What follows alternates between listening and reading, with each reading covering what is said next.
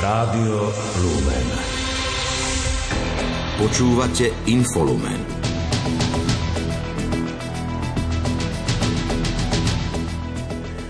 Pri predaji pozemkov prišiel štát o milióny eur. Dokazuje to podľa Slovenského pozemkového fondu aj nový prípad.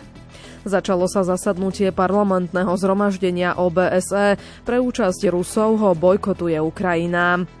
Veriaci nielen zo Žilinskej diecezy sa môžu počas pôstu zapojiť do modlitebnej podpory kňazov.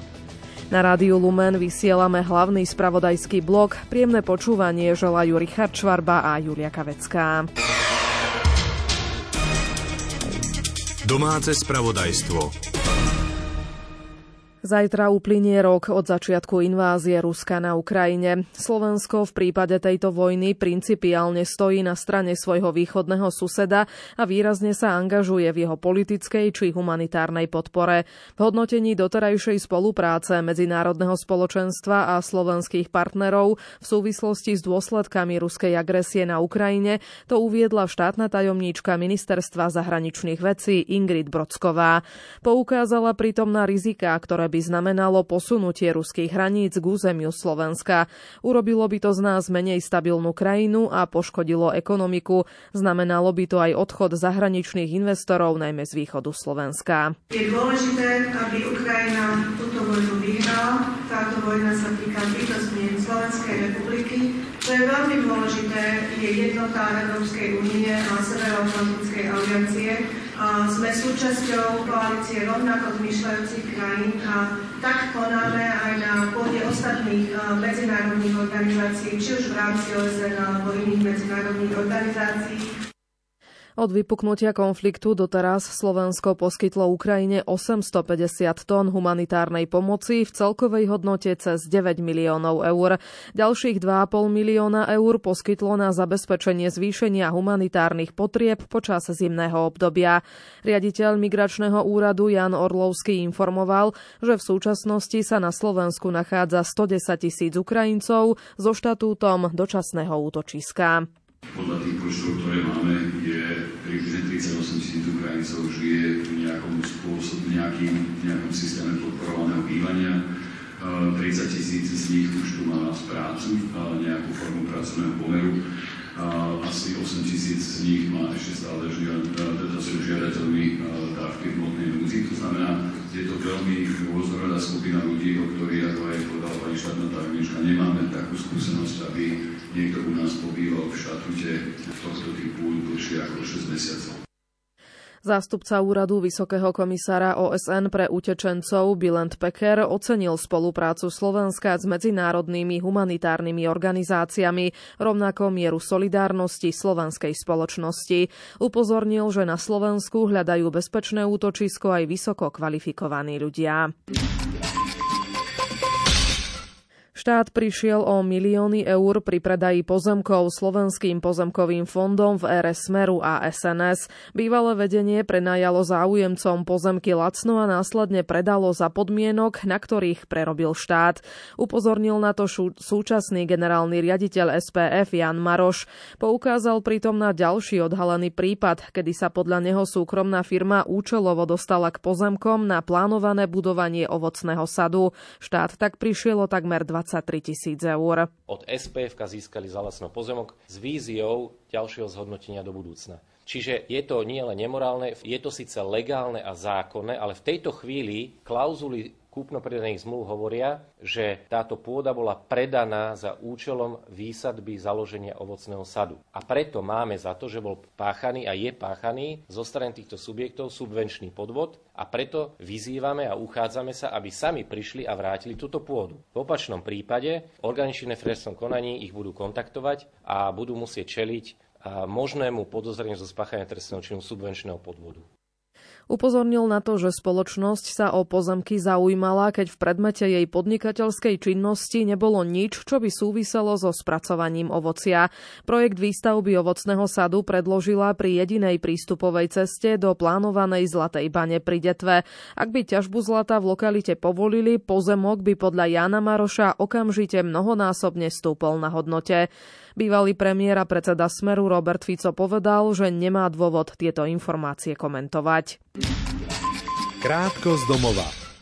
Garantované miesto v materskej škole pre deti od troch rokov považuje dočasne poverený predseda vlády Eduard Heger za jedno z najlepších a najúčinnejších prorodinných opatrení. Uviedol to na sociálnej sieti. Pripomenul, že vláda včera schválila ďalší zo série dôležitých legislatívnych návrhov, ktorý zavádza právny nárok rodičov na miesto v škôlke. Od septembra 2024 pre štvorročné dieťa a od septembra 2025 aj pre trojročné dieťa. Ministerstvo obrany odmieta informácie o chystanom zapojení slovenských vojakov do konfliktu na Ukrajine. Upozorňuje na snahu o ďalšiu vlnu dezinformácií. Národná kriminálna agentúra rieši nebezpečné vyhrážanie sa dočasne poverenému ministrovi obrany Jaroslavovi Naďovi, ktorý v uplynulých dňoch dostal obálku s ostrým nábojom. Vyplýva to z informácií, ktoré uviedol vedúci oddelenia komunikácie prezídia policajného zboru Michal Slivka s tým, že trestnú vec dokumentujú. Obeťami leteckého nešťastia, ktoré sa stalo včera v obci Trenčianske Stankovce v Trenčianskom okrese, boli muži vo veku 42 a 25 rokov z okresu Trenčín, 43-ročný muž z okresu Topolčany a 26-ročný muž z okresu Spišská Nová Ves. Informovala o tom Trenčianská krajská policajná hovorkyňa Katarína Kuzmová. Zákaz klietkových chovov je populistický a na teraz nerealizovateľný. Vyhlásila to opozičná SAS v reakcii na novelu zákona o veterinárnej starostlivosti, ktorú do Národnej rady predložil nezaradený Tomáš Šudík. Jarmila Halgašová skonštatovala, že hoci je to dlhodobo diskutovaná téma, v horizonte niekoľkých rokov nie je možné úplne zakázať klietkových chov nosníc. Na špecializovanom trestnom súde pracovisko Banska Bystrica pokračovalo dnes pojednávanie v kauze Mýtnik. Obhajca obžalovaného podnikateľa Jozefa B. a jeho syna Michal Manzák označil výpoveď kľúčového svetka podnikateľa Michala S. za zjavne nedôveryhodnú. Jeho výsluh sa začal už v Lani koncom novembra a v celej svojej výpovedi podrobne opisoval svoje väzby s Jozefom B., bez ktorého vplyvu na bývalé politické špičky a vstupu do svetkovskej spoločnosti Alex Alexis by sa údajne k zákazkám pre daniarov nedostali. Michal Manzák tvrdí, že svedok bol viackrát prichytený pri klamstvách. Pán Suchobas bol konfrontovaný s e-mailovou komunikáciou. Je to svedok, ktorý pochádza z kriminálneho prostredia, ktorý je sám uvinený a stíhaný za závažné trestné činy a snaží sa získať výhody od orgánov v trestnom konaní. Jeho výpoveď je zjavne nedôveryhodná a každý v pojednávacej miestnosti musel vidieť, že klame. Obžalobe z ekonomickej a korupčnej trestnej činnosti v kauze Mýtnik čeli 6 osôb, k tomu aj bývalý štátny tajomník ministerstva financí Radko K. Obžalovaný Jozef B. a jeho syn tvrdia, že ide o politický proces. Pokračovať bude v marci.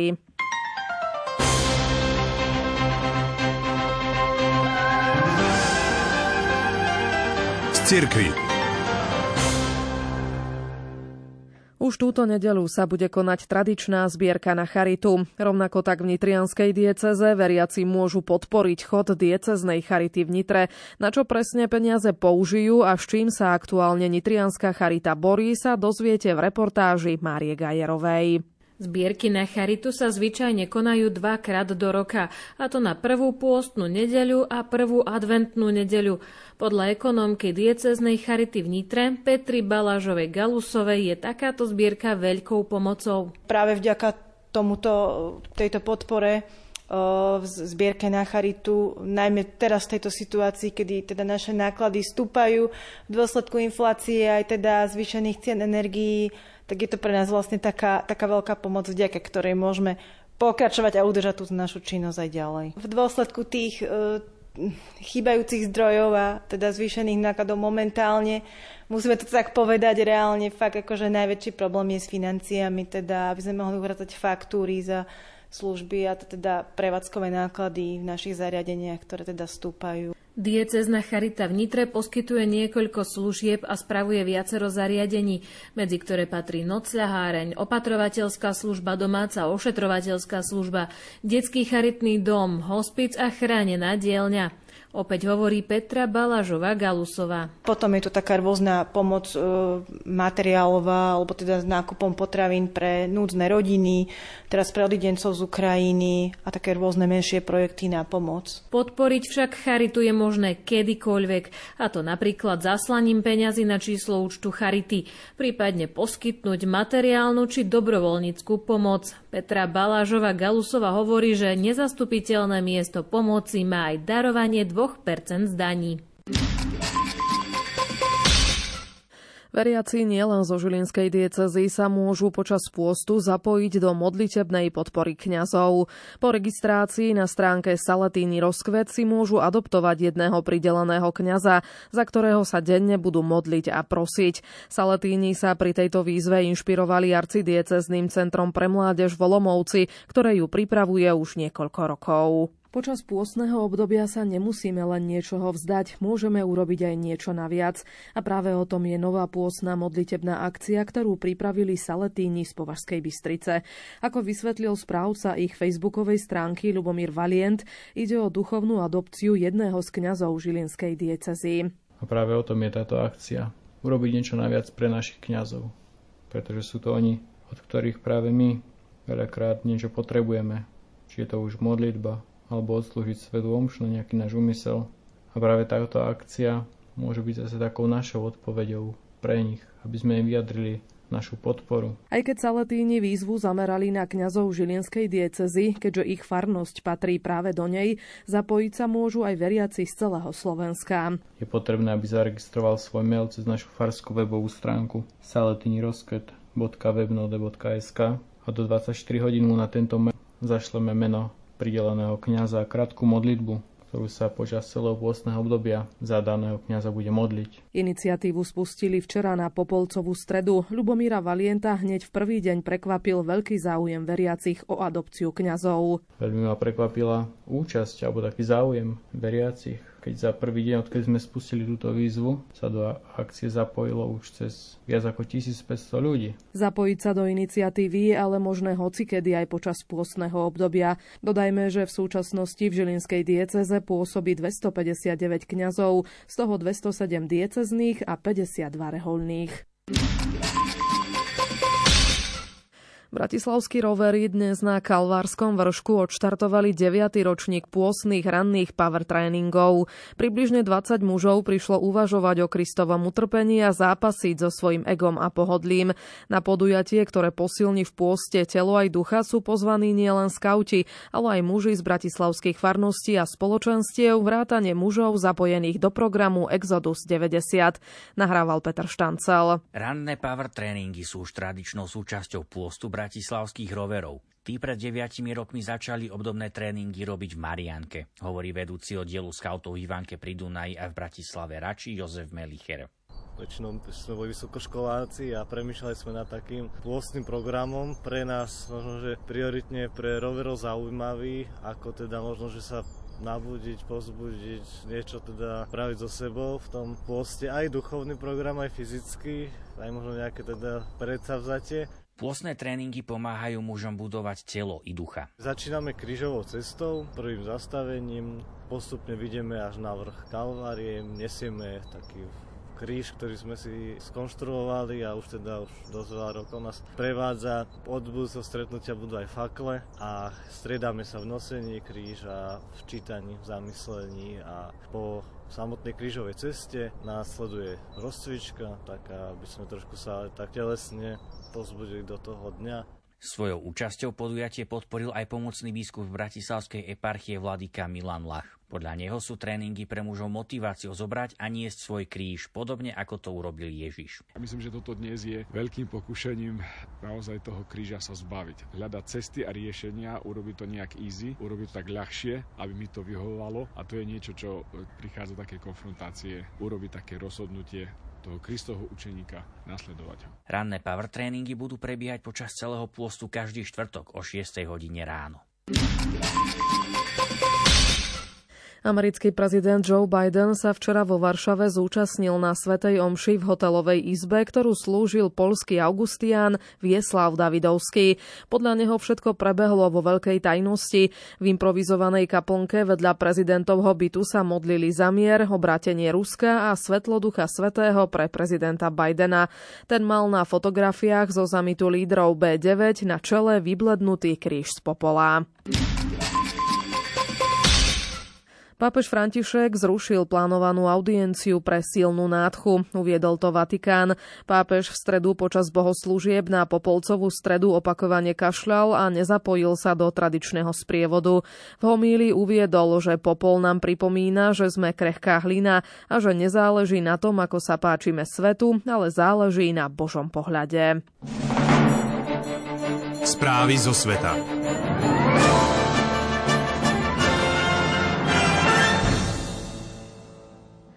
Vo Viedni sa dnes začalo dvojdňové zimné zasadnutie parlamentného zhromaždenia Organizácie pre bezpečnosť a spoluprácu v Európe. Na schôdzi sú v predvečer prvého výročia zahájenia ruskej invázie na Ukrajinu aj ruskí poslanci, čo už vopred vyvolalo silnú kritiku aj bojkot zasadnutia zo strany Ukrajiny či Litvy. Predseda Rakúskej národnej rady Wolfgang Sobotka však v otváracom príhovore Ukrajinu uistil úplnou solidaritou. Slovo má Jana Ondrej Ondrejková. Predsedníčka parlamentného zhromaždenia Margareta Sederfeltová na úvod schôdze povedala, že Moskva porušuje všetky princípy medzinárodného práva. Niektorí členovia napomáhajú zločinnému napadnutiu, vyhlásila švédska politička na adresu ruských delegátov. 81 poslancov z 20 krajín už začiatkom mesiaca vyzvalo Rakúsko, aby neudelením víz znemožnilo účasť ruskej delegácie na zasadnutí vo Viedni. Rakúske ministerstvo zahraničia však poukazuje na zmluvné záväzky podľa ktorých je Rakúsko ako sídelná krajina povinná postarať sa o to, aby členom delegácií krajín OBSE nebolo bránené v cestách do sídla organizácie. Rakúsko nakoniec umožnilo pricestovať deviatim ruským delegátom, z ktorých šest je na sankčnom zozname EÚ. Na protest proti ruskej účasti sa na zasadnutí nezúčastňujú ukrajinskí zákonodarcovia. Napriek tomu do Viedne prišli kvôli dvojstranným rozhovorom, v ktorých sa chcú usilovať o vylúčenie ruských zástupcov z parlamentného zhromaždenia. Jeden zo slovenských poslancov podľa agentúry DPA prečítal vyjadrenie ukrajinskej delegácie, označujúcej ruských delegátov za vojnových zločincov. Ich prítomnosť je podľa ukrajinských poslancov urážkou obetí ich zverstiev. Šéf ukrajinskej delegácie Mikita Poturajev podľa agentúry APA vyjadril obavu, že ruskí poslanci sa pokúsia zhromaždenie zneužiť na propagandistickú show. Predseda Rakúskej národnej rady Wolfgang Sobotka v otváracom príhovore Ukrajinu uistil úplnou solidaritou. Zároveň ale podľa neho povinnosťou členov OBSE a parlamentného zhromaždenia nezatvárať dvere pred diplomáciou. Palestínčania z pásma Gazy vystrelili v noci na izraelské územie niekoľko rakiet. Útok sa stal niekoľko hodín po zásahu izraelských vojakov, ktorí v Náblise zabili najmenej 11 palestínčanov. Izraelské letectvo ráno potom vykonalo nálety na pásmo Gazy. Pokračuje Lucia Pálešová. Izraelská armáda oznámila, že palestínsky militanti vypálili 6 rakiet. 5 z nich zachytil podľa armády izraelský systém protivzdušnej obrany, pričom jedna raketa dopadla do neobývanej oblasti. Svedkovia na palestínskej strane zase uviedli, že videli vypálených najmenej 8 rakiet. Bezprostredne po útoku izraelské záchranné služby nehlásili žiadne obete na životoch či zranených. V mestách ležiacich nedaleko pásma Gazy zazneli sirény oznamujúce letecký poplach. Izraelská armáda na následne po asi dvoch hodinách oznámila, že podnikla nálety na ciele v pásme Gazy. Krátko po 6 hodine miestneho času stúpal podľa AFP čierny dym nad jedným z miest severne od mesta Gaza. K raketovému ostraľovaniu prišlo potom, ako počas včerajšej razie izraelskej armády na okupovanom západnom brehu Jordánu zahynulo 11 palestínčanov. Podľa palestínskeho ministerstva zdravotníctva bolo pri zásahu postrelených a zranených ďalších vyše 80 ľudí. Izrael obsadil západný breh breh Jordánu, východný Jeruzalem a pásmo Gazy počas vojny na Blízkom východe v roku 1967. Tieto územia si palestínčania nárokujú pre svoj očakávaný nezávislý štát. Krátko zo sveta. Ruský prezident Vladimír Putin využil dnes príhovor k ruskému sviatku Deň obrancov vlasti na vyhrážanie sa, že Moskva posilní svoj jadrový arzenál. TASR o tom informuje podľa správy denníka The Guardian. Putin tiež uviedol, že tento rok bude prvýkrát do bojovej služby nasadená medzikontinentálna balistická raketa Sarmat, ktorá dokáže niesť niekoľko jadrových hlavíc súčasne. Približne 85% Ukrajincov je presvedčených, že Ukrajina nad ruskými inváznými silami zvíťazí. Vyplýva to z prieskumu Ukrajinského sociologického inštitútu Rating Group zhotoveného začiatkom februára. Tento prieskum tiež ukazuje nárast dôvery v ukrajinského prezidenta Volodymyra Zelenského. Dôvera v prezidenta vzrástla na 90% v porovnaní s 36% v januári 2022, teda mesiac pred začiatkom začiatkom invázie. Španielský premiér Pedro Sánchez pricestoval dnes do ukrajinského hlavného mesta Kiev, aby prejavil tejto krajine napadnutej Ruskom podporu. Z vlaku v Kieve vystúpil predseda španielskej vlády deň pred prvým výročím ruskej invázie na Ukrajinu. Maďarská diplomácia pracuje na príprave cesty premiéra Viktora Orbána do Kieva. Pre server telex.hu to oznámil minister zahraničných vecí Peter Siarto v reakcii na otázku, prečo od vypuknutia vojny predseda vlády, na rozdiel o iných vodcov európskych krajín, si nenašiel a nenavštívil, cest, nenavštívil Ukrajinu. Moskva dnes oznámila, že úplne otvorili pre automobilovú dopravu kľúčový krímsky most. Jeho konštrukciu v Lani v októbri poškodil výbuch. Oznámenie prišlo deň pred prvým výročím napadnutia Ukrajiny. Moskva obvinila Kiev z útoku na krímsky most, ktorý spája ruskom anektovaný krímsky polostrov s ruskou pevninou. Kiev to odmietol. Počet mŕtvych obetí ničivého zemetrasenia, ktoré postihlo Turecko a Sýriu, už presiahol 47 tisíc. Z trosiek budov pritom vyťahujú ďalšie a ďalšie telá. Celkovo sa pri otrasoch 164 tisíc budov zrútilo, alebo je natoľko poškodených, že ich musia zbúrať. Americké ministerstvo obrany zverejnilo selfie pilota z kokpitu prieskumného lietadla pri prelete nad čínskym balónom vo vzdušnom priestore USA. Záber vznikol 3. februára, teda deň predtým, ako americký prezident Joe Biden nariadil zostrelenie čínskeho balóna, ktorý bol podľa Washingtonu špionážny nad Atlantickým oceánom.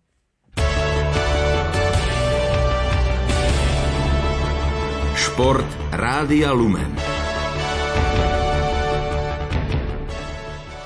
Futbalisti Interu Miláno v zostave so slovenským obrancom Milanom Škriniarom zvíťazili v úvodnom 8-finálovom stretnutí Ligy majstrov nad FC Porto 1-0. O triumfe domácich rozhodol v 86. minúte striedajúci Lukaku. Lipsko remizovalo s Manchesterom City 1-1. Odvety sú na programe v útorok 14. marca.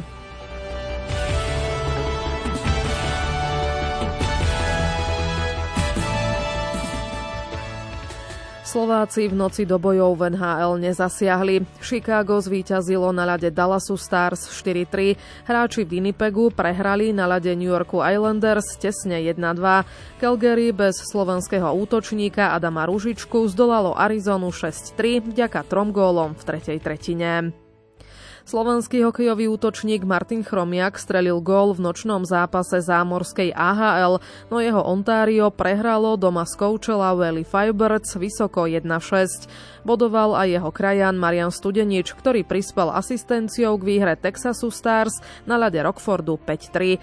Zo súboja slovenských obrancov vyšiel lepšie Šimon Nemec. Jeho Jutika vyhrala v Clevelande 4-3 po predlžení. Samuel Kňažko dostal za tvrdý faul v tretej tretine 5-minútový trest.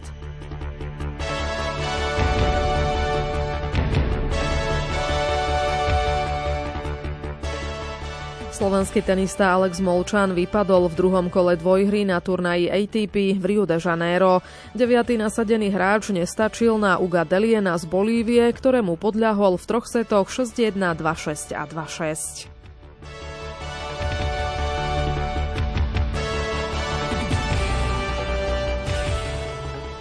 Nor Johannes Klebo a švédka Johanna Sundligová zvíťazili v šprinte klasickou technikou na majstrovstvách sveta v severskom lyžovaní a obhájili tituly z roku 2021. Ani jeden zo štvorice slovenských reprezentantov nepostúpil z kvalifikácie medzi 30 najlepších. Počasie Od zajtra nás podľa Petra Jurčoviča čaká výrazná zmena v počasí. Zajtra tak rátame s tým, že ten studený front bude stále bližšie a bližšie a už bude ovplyvňovať počasie na našom území. V noci zrážok ešte nebude veľa, ale už sa niečo môže vyskytnúť, hlavne na záhory, alebo teda pozdĺž Moravy. A na hrebeňoch Tatier, alebo vôbec vo Vysokých Tatrách postupne by malo snežiť. No, možno v noci toho ešte veľa nebude, to môže byť len 1, 2, 3 cm, ale, ale už sa front bude ozývať. Teplota vďaka tomu, že bude stále veľa oblakov, takže nejaké veľké mrazy nebudú. V horských dolinách na východe to môže byť 0, minus 1, minus 2, viac nie. A na juhu podobne ako dnes 5-6 stupňov nad nulou. No a potom v piatok cez deň, tak ideme na to. Na mnohých miestach daždivé počasie. Snežiť bude zase, hlavne v stredných a vyšších horských polohách, ale ono tá hladina, tá úroveň sneženia alebo hranica sneženia by sa postupne mala znižovať. Ale aj tak na juhu to ešte môže urobiť 12, 13, 14, no možno aj 15 stupňov. Takže ešte ten front neprešiel, ale už je tu. Ak aj vy patríte medzi podporovateľov časopisu Notabene, ktorý predávajú ľudia bez domova, dnes večer si môžete vypočuť reláciu História a my, ktorá bude venovaná jeho histórii. Od 20. hodiny vysiela Andrea Čolková. Julia Kavecká a Richard Švarba, Švarba vám želajú ešte príjemné počúvanie Rádia Lumen. Do počutia.